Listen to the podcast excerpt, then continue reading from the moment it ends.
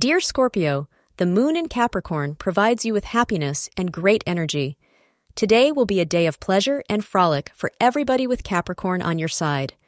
Whether you're going out with friends or family, today will be a great day to travel. At this point, you shouldn't anticipate facing many obstacles. Astrologers advise that you utilize this opportunity to develop your bonds with family and friends. The color fuchsia is your lucky color. The hours between 9:30 a.m. and 11 a.m. are auspicious for you. Patience and forgiveness are the rules of the day in your romantic life.